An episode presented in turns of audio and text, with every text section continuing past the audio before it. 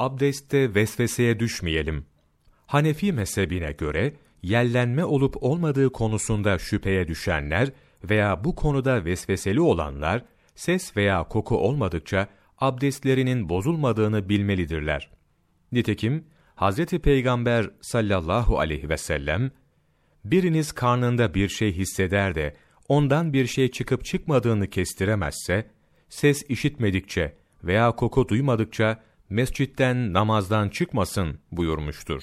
Müslim Burnun koku hissetmesi veya kulağın bir ses duymasından maksat, abdestin bozulduğunu kesin olarak bilmektir. Yoksa ses duymadığı veya koku hissetmediği halde yel çıkardığını bilen bir kimsenin abdesti bozulur. Çünkü çıkan her yelde mutlaka koku ya da ses olacak diye bir şart yoktur. Kesin bir şekilde yellendiğini bildiği halde sesini ve kokusunu almadım deyip abdest almamak da tehlikelidir. Sual Kusmak abdesti bozar mı?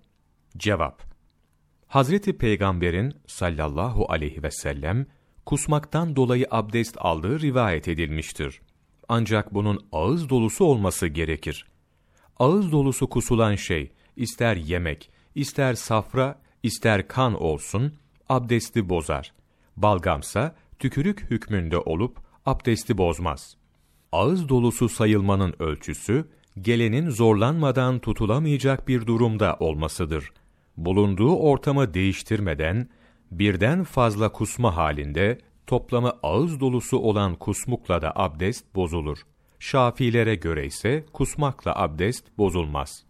Maverdi, El-Havi, Cilt 1, sayfa 199-200, 25 Ocak Mevlana takvimi